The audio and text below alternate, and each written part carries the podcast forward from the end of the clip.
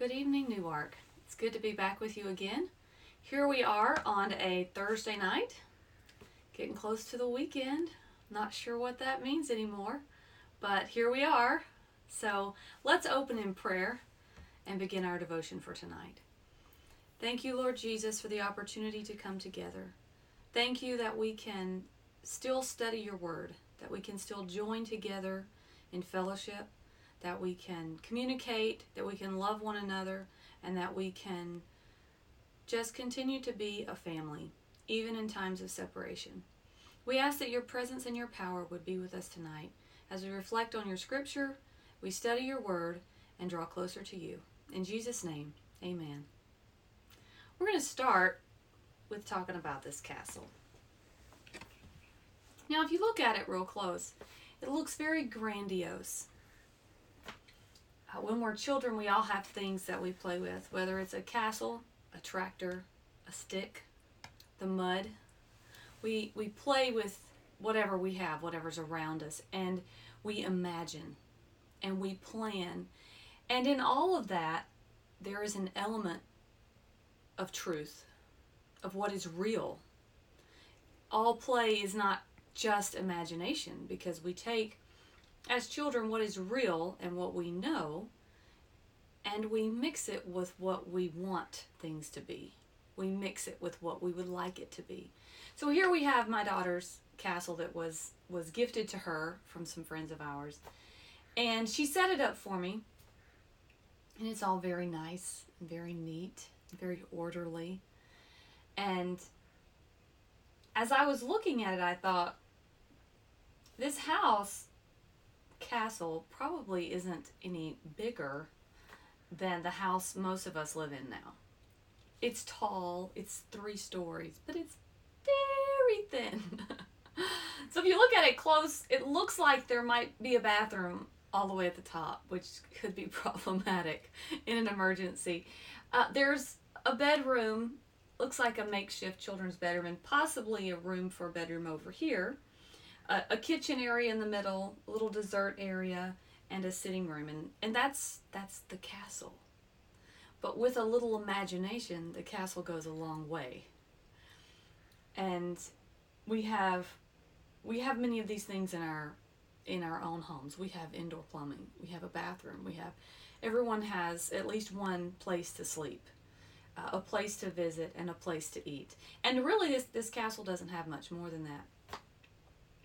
But as we grow from children into adults, and, and sometimes even as children, we have these tendencies, but but we add to the vision. We add to the story. We, we get our first apartment. We get our first little condo or our first house, and, and we begin to put things in it. And uh, we we improve things, and we go shopping, and and we find some things to add um, as children play, they find things to add. We add cute little additions to our rooms. We we decorate. Guys, you may not decorate quite so much, but you do add. Uh, we we add treasures. We find things. Uh, maybe we find money. We have treasures from events, things that remind us of something special. Um, we want to bring in a little more nature we, uh, we bring in a little system here maybe. Sit around and listen to some music or if there was a screen on there you could watch something. We bring in uh, more specialized food that as we get older we like. Entertainment.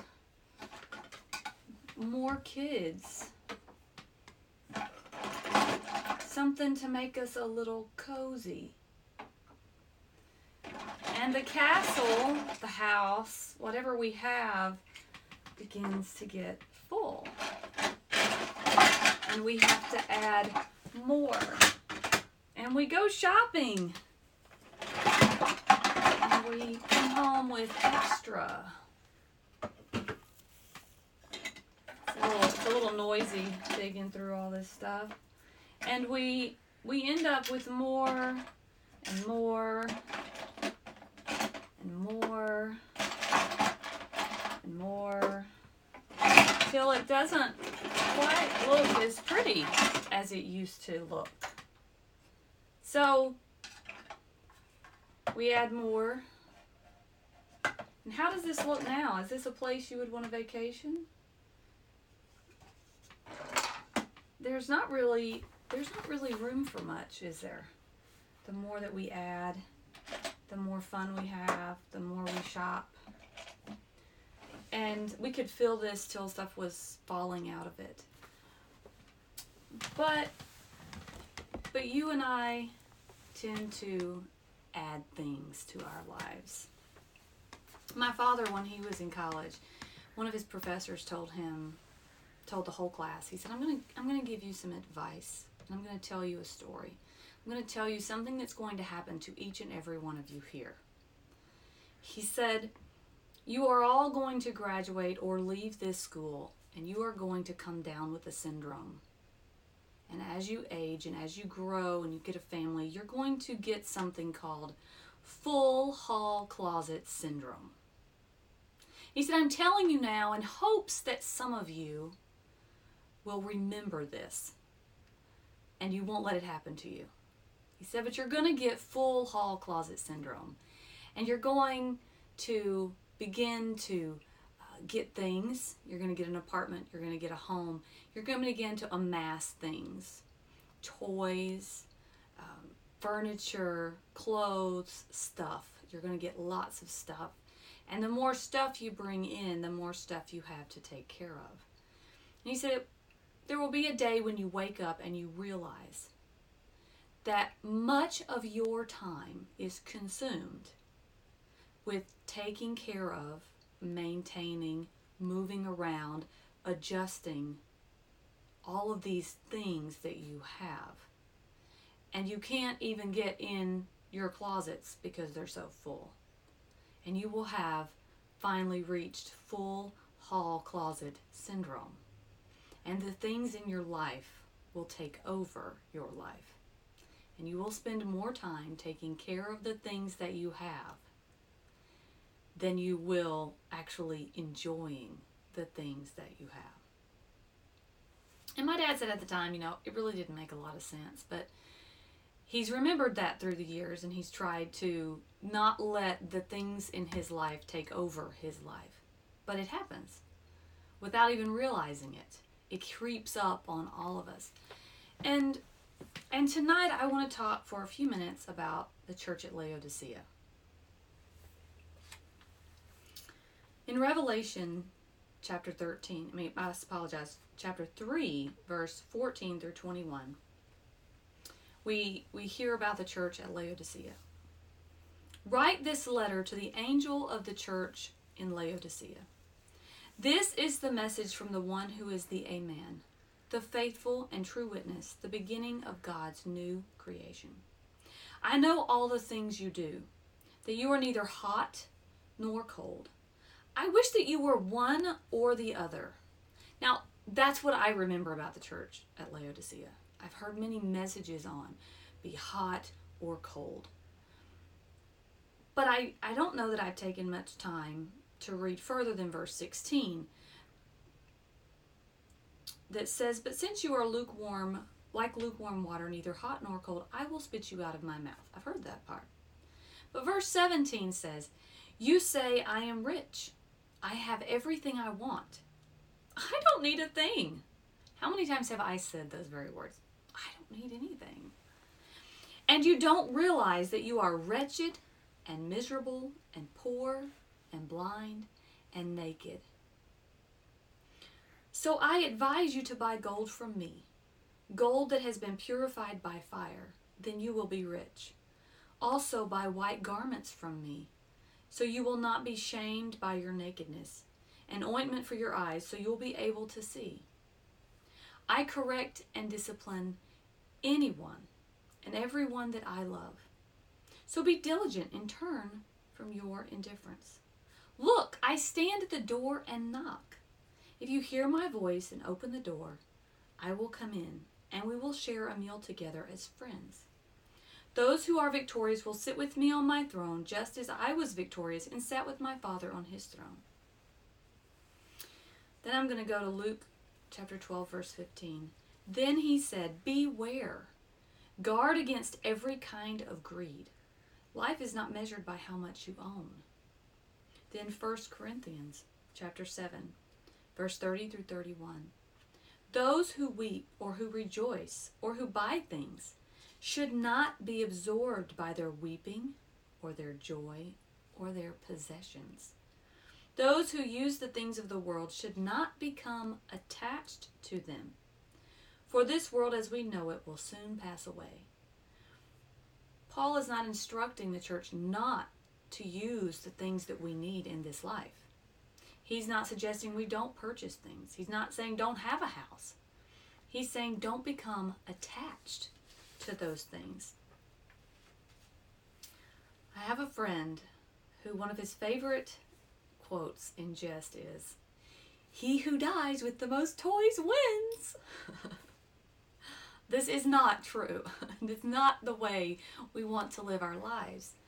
But sometimes that attitude, that little bit of spirit can get, we can become that. We can begin amassing things and putting things here that we want because it's fun.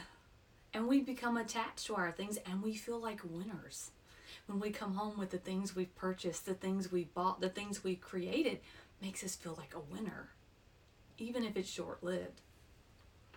But First John chapter 2 says, Do not love this world nor the things it offers you. For when you love the world, you do not have the love of the Father in you. For the world offers only a craving for physical pleasure, a craving for everything we see, and pride in our achievements and possessions. I've felt that pride before. I've had pride in my achievements and pride in my possessions. These are not from the Father, but are from this world. And this world is fading away, along with everything that people crave. But anyone who does what pleases God will live forever. Paul describes the journey that we are living, this journey as a race. We all start at different stages in our life on this race, on this journey, but each one of us must run. There will be times of triumph, of victory. There will be times of great sadness and trial for each person. Sometimes we will run together, and there will be times when we feel like we're running alone. But the longer we run, the longer we pursue, is it possible that there are times we can actually fall in love with the race? We can fall in love with our own running. How we run. What about what about my running stats? How, how's my journey going? We can fall in love with our abilities. What we have gained during our race so far. How we look while we're running our ability to breathe through certain strains without showing it. Everything's okay. I got this. Or maybe you're on the, the opposite end. Maybe the longer you run, you're more displeased with how far you've come, where the path might have taken you. Maybe you're displeased with who you're running with, or what the race has required. Maybe our expectations of the race have not been met, or the terrain has been difficult and we've just fallen one too many times. In both of these scenarios, the same thing has happened. Focus has been shifted from the finish line to the race.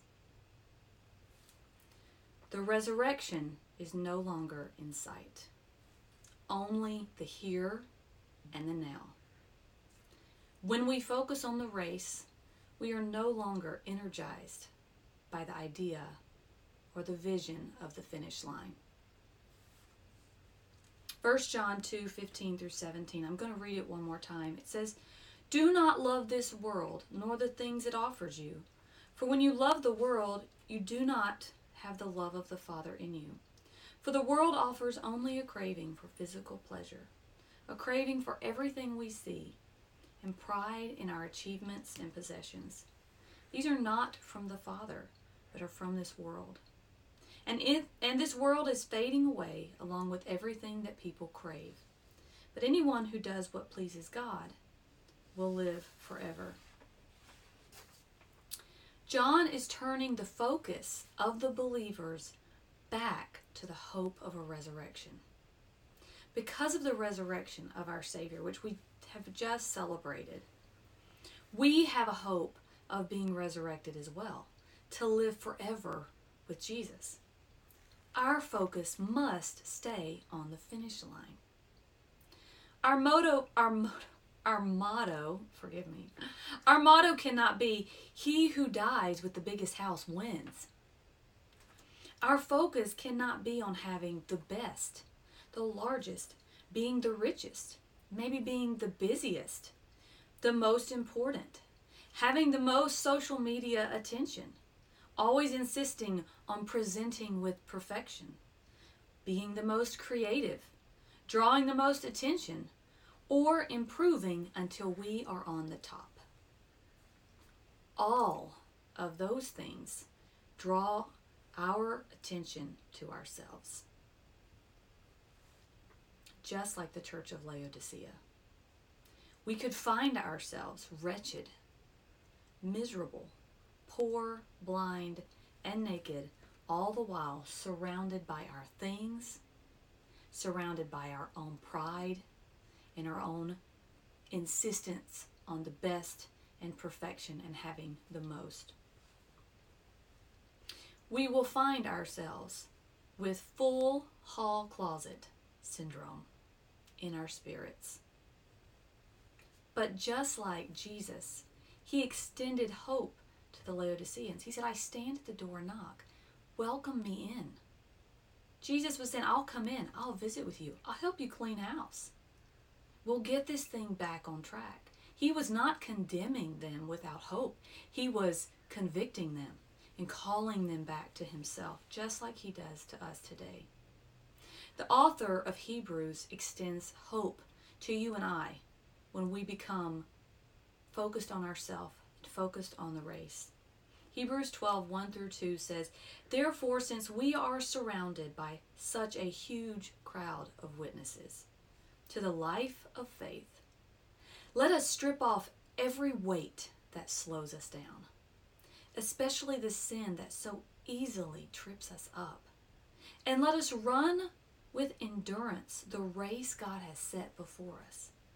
We do this by keeping our eyes on Jesus, the champion who initiates and perfects our faith. Jesus helps helps us and perfects our faith. We don't perfect ourselves. That comes through the work of the Spirit in our lives. We can drop these weights on the ground and continue our race towards the finish line and the resurrection that awaits us. We can refocus our attention. Paul said in Philippians chapter 3, verse 13 through 14, I focus on this one thing, forgetting the past and looking forward to what lies ahead. I press on to reach the end of the race and receive the heavenly prize for which God, through Christ Jesus, is calling us. Paul ends with, I have fought the good fight. I have finished the race. I have remained faithful. He says this in 2 Timothy. And now the prize awaits me the crown of righteousness, which the Lord, the righteous judge, will give me on the day of his return. And the prize is not just for me, but for all who eagerly look forward to his appearing. We have that hope. We have hope in the resurrection. Each of us during this time, this pandemic, this shelter at home, we have been paused in some way. Even if we're working, even if things on our job have stayed consistent, we have still been paused in certain areas. We can take this time to evaluate the things that have arrested and bound our focus. What can you and I do to shift our focus back to the finish line. Normally we end in a prayer, but tonight I would like us to take 30 seconds. And I want each person to close your eyes and to think of what is taking your focus away from your prize. What is keeping you? What is keeping your eyes and your focus from the finish line, the hope of a resurrection? What makes you want to stay on this earth and not look forward to the resurrection that Christ has for us? So I'd like you to bow your heads for 30 seconds and just ask God to help you think of what has arrested your focus.